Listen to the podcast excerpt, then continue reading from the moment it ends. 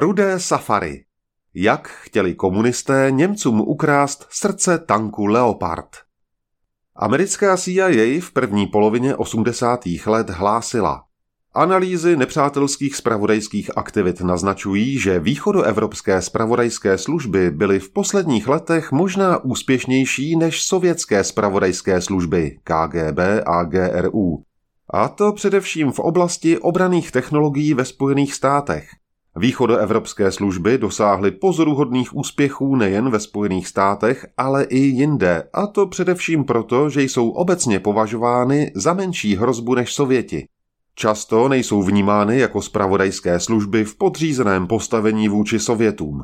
V některých zemích, včetně Spojených států, působí za méně přísných cestovních omezení a některé, zejména Čechoslováci a východní Němci, jsou pravděpodobně schopni snadněji působit v západoevropském kulturním a obchodním prostředí.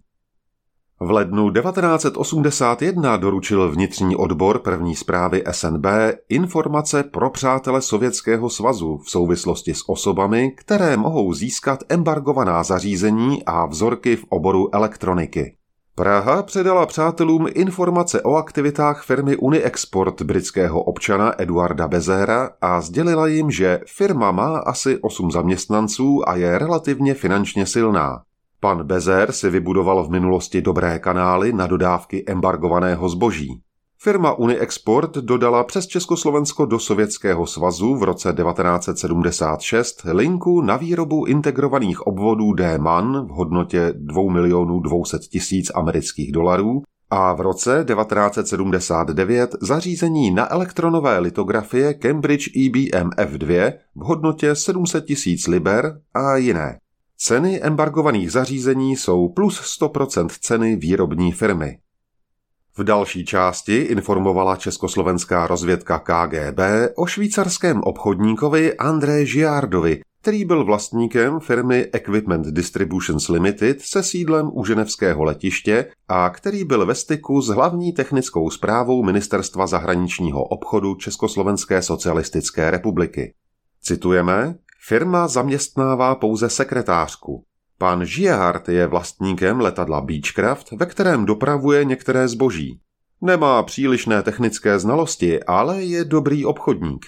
Má velmi dobré spojení se Spojenými státy a daří se mu zajišťovat velmi obtížné zboží, včetně vojenské techniky, jako je komunikační technika. Ceny embargovaného zboží jsou plus 100% ceny výrobní firmy. Přes firmu lze zajistit měřící techniku, mikrovlnnou techniku a komunikační vojenskou techniku. V roce 1975 se účastnil nepodařeného pokusu o získání tankového motoru Leopard 2. Bitevní tank Leopard 2 vstoupil do služeb západoněmeckého Bundeswehru v roce 1979. V případě neúspěšného pokusu o získání motoru tanku Leopard 2 sehrála důležitou roli vojenská rozvědka, zpravodajská zpráva generálního štábu Ministerstva národní obrany. Ta byla prodlouženou rukou sovětské GRU. Integrální součástí činnosti armádních rozvědek socialistických států bylo získávání vojenské techniky protivníka, a to i prostřednictvím delegátů a tajných spolupracovníků v podnicích zahraničního obchodu. Samotný podnik zahraničního obchodu Omnipol soustřeďoval utajované skutečnosti související ve značném rozsahu s obranyschopností států Varšavské smlouvy. Konkurenci zpravodajské zprávě generálního štábu dělala vědecko-technická rozvědka první zprávy SNB, která rovněž do svých směrných úkolů implicitně zahrnovala bojovou techniku. Archivní dokumenty potvrzují, že snahy získat moderní tanky britské, francouzské nebo německé provenience se u první zprávy SNB datují minimálně do poloviny 60. let 20. století. V letech 1963 až 1983 byl generálním ředitelem podniku zahraničního obchodu Omnipol inženýr František Langer. Ten ze své funkce řídil většinu zbrojních obchodů bývalé Československé socialistické republiky. Vzhledem k tomu, že Langer neprochází evidencemi československých tajných služeb, je více než pravděpodobné, že byl spolupracovníkem některé sovětské služby. Do roku 1974 se podnik zahraničního obchodu Omnipol pokoušel získat motor tanků Leopard 2 minimálně v 6 případech. O akcích vojáků měla první zpráva SNB dodatečný přehled, neboť v Omnipolu pracovali rovněž legalizovaní příslušníci vědecko-technické rozvědky první zprávy SNB. Od října 1973 například pracoval na příslušném oddělení Omnipolu inženýr Miloslav Pospíšil, který byl později přijat za příslušníka vědecko-technické rozvědky s krycím jménem Polner. Dne 23. listopadu 1973 proběhla v baru mnichovského hotelu Penta zajímavá schůzka. Za německým obchodníkem se zbraněmi přijeli 2 obchodníci, kteří tlumočili údajný zájem libijské strany o nákup vojenského materiálu. Jedním ze zájemců měl být i švagr hlavy libijského státu Kadáfího, který tou dobou jednal v Bonu a Paříži o dodávkách ropy. V předloženém seznamu požadavků nechyběly protiletadlové střely typu Red Eye, laserové zářiče, kulomety NATO M68, motor Leopard 2 anebo stíhačka Phantom. Jedním z dvojice byl majitel továrny na zpracování kožešin z belgického Olsne Gilbert van den Weichen, který se v uvozovkách ve volném čase zabýval nákupem a prodejem přebytečných armádních zásob. Druhým obchodníkem byl již zmiňovaný André Žiardi ze Ženevy s obchodními kontakty do Československa, Libye, Severního Irska a Spolkové republiky Německo. Ten jako vášnivý pilot rád létal na obchodní schůzky svým soukromým letadlem a sám realizoval transporty zásilek. Weichen ani Žiardi ještě netušili, že u německého obchodníka narazí. Němec potvrdil svůj zájem obchod zprostředkovat, avšak schůzku ohlásil svým kontaktům v německé vojenské kontrarozvědce MAD. Kontrarozvědka Bundeswehru obratem zareagovala a okamžitě se do případu vložila. Zrodila se tajná operace Leo 2, která ve finále spojencům v NATO odhalila nové poznatky o metodách a praktikách východní špionáže. Podle šéfa MAD, brigádního generála Paula Alberta Scherera, se jim poprvé podařilo proniknout do nelegálního mezinárodního obchodu se zbraněmi, který byl zpravodajsky přikryt, a dosáhnout trvalého efektu. Operace rovněž ukázala, že tank Leopard 2 a stíhací letoun Phantom patří do skupiny top požadavků komunistických zpravodajských služeb, a také potvrdila, že starší tank Leopard 1 se do socialistických zemí dostal s vysokou pravděpodobností přes italského licenčního výrobce. Pro další kontakt v plánovaném obchodu se obě strany dohodly, že kvůli telefonickým odposlechům se zabezpečí tím, že budou používat domluvenou šifru. Katalog zbraní byl očíslován a číslo označovalo typ zbraně. Odhady cen se nezdělovaly v měnách, ale v kilogramech. Německá MAD chtěla od potenciálního obchodního partnera získat informaci, jakou představu má protistrana o pořízení a přepravě stíhačky Phantom. Obdržela odpověď, že nejlépe by bylo najít takového pilota, který toho má dost a chce si snadno vydělat $5 milionů.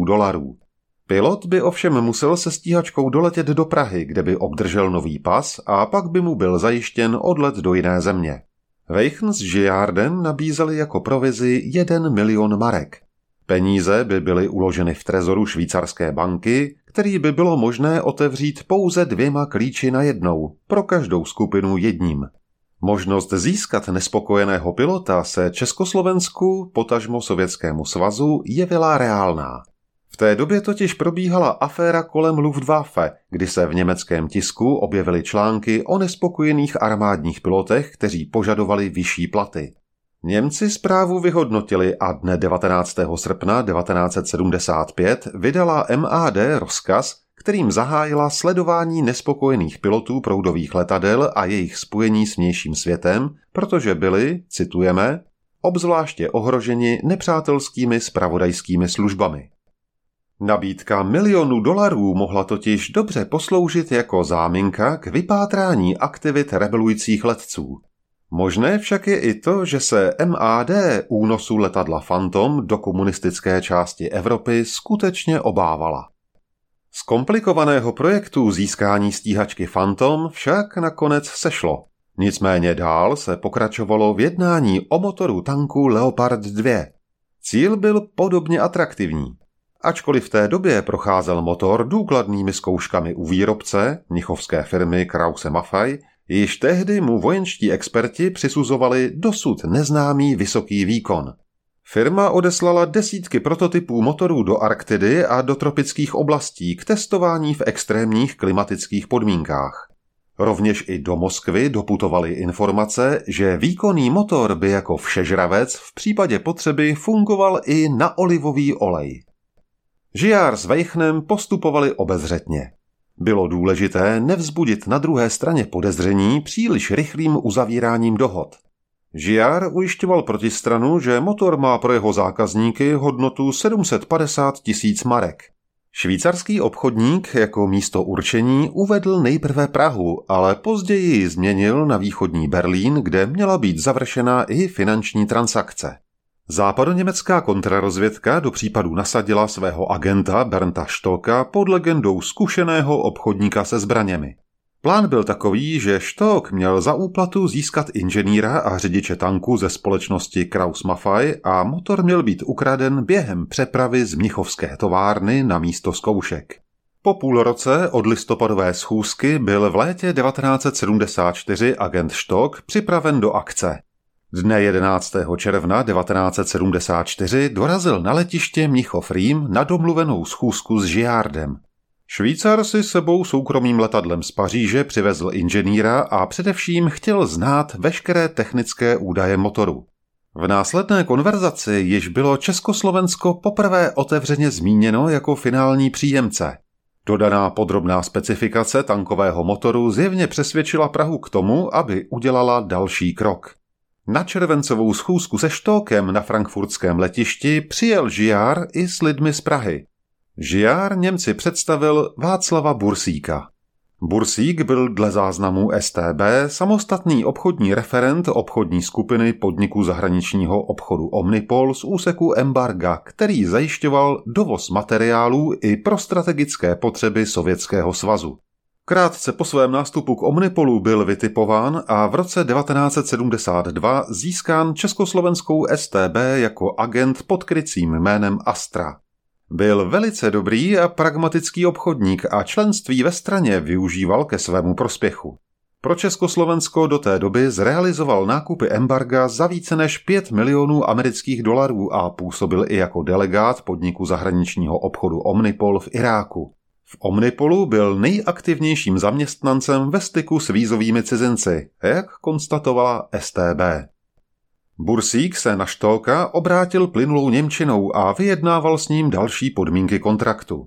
Agentu Stolkovi bylo jenom divné, když každou půl hodinu přicházel za Bursíkem další muž a něco mu česky šeptal. Německá kontrarozvědka pojala podezření, že snad jenom předával další pokyny od lidí v pozadí. Bursík podrobně zdůvodnil Stolkovi zájem o motor. Zdůraznil, že čeští inženýři během 3 let zjistili veškerá technická úskalí motoru, zejména analyzovali slitiny kovů, které jedině umožňují extrémně vysoké stupně zahřátí a zaručují tak skvělý výkon. Podle Bursíka by se motor mohl i kopírovat. Schůzka nakonec přinesla předběžnou dohodu. Kupní smlouva měla být uzavřena mezi Omnipolem a Žiardovou společností Equipment Distributors Limited s kontrolním číslem 22 40 640, se skutečným číslem motoru a všemi autentickými údaji stroje, přičemž zboží mělo být deklarováno jako lodní motor. To žádný celník nerozliší, řekl na závěr zástupce Omnipolu a zdálo se, jako by hrdě navazoval na úspěšnou tradici v pořizování obdobných zakázek z minulosti. Motor měl být převezen do Švýcarska a odtud do Prahy. První polovina platby pak měla proběhnout při prohlídce zboží u Mnichova a zbytek po finálním posouzení československými inženýry ve Švýcarsku. Dlouhodobě byl o celé operaci informován vybraný okruh lidí ve spolkovém ministerstvu obrany a ve firmě Krauss-Maffei. Nikdo nechtěl však zajít tak daleko, aby nechal prototyp motoru odvést až do Švýcarska. Do případu byla z německé strany rovněž zapojena další osoba, bezpečnostní pracovník Krauss-Maffei inženýr Petr Hafner. Ten měl za úkol doručit originální dokumenty k motoru Leopard 2 a zorganizovat krádež ve firmě. Na dalším setkání s lidmi z Omnipolu dne 2. srpna na letišti Mnichov-Rým předložil Hafner dosud skeptické Bursíkově skupině dokumenty k motoru. Přesné údaje, návod k obsluze a technické výkresy. Praští inženýři materiály zkontrolovali a shledali je dobrými. Němci ovšem zvýšili cenu o 100 000 na celkových 850 000 marek, protože motor byl k dispozici pouze s převodovkou. Praští delegáti souhlasili, avšak ohradili se proti způsobu placení.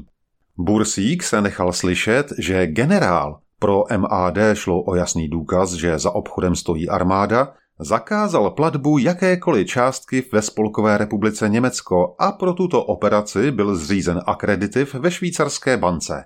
Náhle couvnutí uvedlo agenty MAD do rozpaků, neboť německá kontrarozvědka již nacvičovala předání motorů v Amersee. Německá strana si obratem rovněž stanovila podmínku, jíž mělo být okamžité vyplacení najatých zlodějů z firmy Krauss-Maffei. Upuštění od tohoto obchodního základu by mohlo vzbudit u obchodníků z Československa podezření. Žiar, který snad pochopil, že smlouva i tučná provize jsou ohroženy, kontaktoval Belgičana van der Weichena. Dne 12. září se Stock a van der Weichen na bruselském letišti dohodli a oba složili zálohu 300 000 marek na mzdu zlodějů a následně se obchod opět rozjel. Datum předání se stanovil na 29. září 1974 v německé Kostnici u Bodamského jezera na hranicích se Švýcarskem. Za řidiče byli vybráni 2 důstojníci MAD, kteří ukrytý motor pod plachtou přivezli nákladním vozem z Mnichova. Po 7hodinové jízdě po polních cestách a přívozem přes Bodamské jezero dojeli na parkoviště Amcol v Kostnici. Poslední obchodní schůzka mezi Žiárem, van der Weichenem, agentem Stockem a inženýrem Hafnerem se konala v restauraci Schindlstube. Češi, včetně Bursíka, prozíravě čekali na švýcarské straně zahraničním přechodem Emishofer-Tor, kde se k transportu měli připojit na jeho cestě do Curychu. Kupující si motor prohlédli a porovnali s fotografiemi. Poté van den Weichen předal ve svém autě zloději Hafnerovi 150 000 marek v hotovosti a šek na dalších 100 000 marek. Žiár zaplatil 25 000 marek agentu Stockovi a ten dal inženýru Hafnerovi 300 000 marek z pokladny MAD.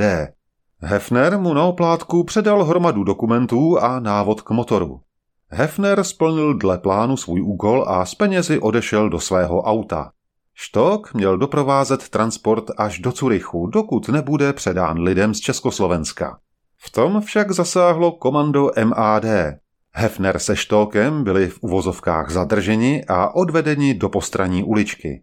Německá preciznost ovšem selhala a akce neskončila dle plánu. Příslušníci MAD totiž neměli oprávnění zatýkat. Důvod, proč zpravodajská operace neskončila asistencí policie a zatýkáním, byl ten, že spolkové státní zastupitelství v Karlsruhe operaci neschválilo. Během příprav na finální zátah se na ministerstvu obrany v Bonnu zjistilo, že nově vyvinutý tankový motor není v žádném případě utajovaný, jak se všichni domnívali. Žiar a van den Weichen měli štěstí v neštěstí a proto byli oba po krátkém zadržení deportováni za hranice. Pro lidi z MAD to bylo obrovské zklamání a rozčarování. Proti Žiárovi a van der Weichnemu nemohli použít ustanovení o velezradě, neboť motor nebyl státním tajemstvím ve smyslu trestního zákoníku. Zbývalo nanejvýš podezření z pokusu o podněcování ke krádeži nebo z pokusu o přijetí kradeného zboží, a to bylo příliš málo na to, aby byli oba zadrženi. Československá kontrarozvědka ve spisu Václava Bursíka konstatovala, že na úseku dovozu embarga byl TS Astra vytěžován především k obchodní transakci L2, na níž byl z titulu své funkce plně zainteresován. Akce se nezdařila, avšak zavinění TS Astra nebylo zjištěno. Další příležitost se naskytla až pár let po této akci, v dubnu 1976. Pro Info.cz načetl Markony.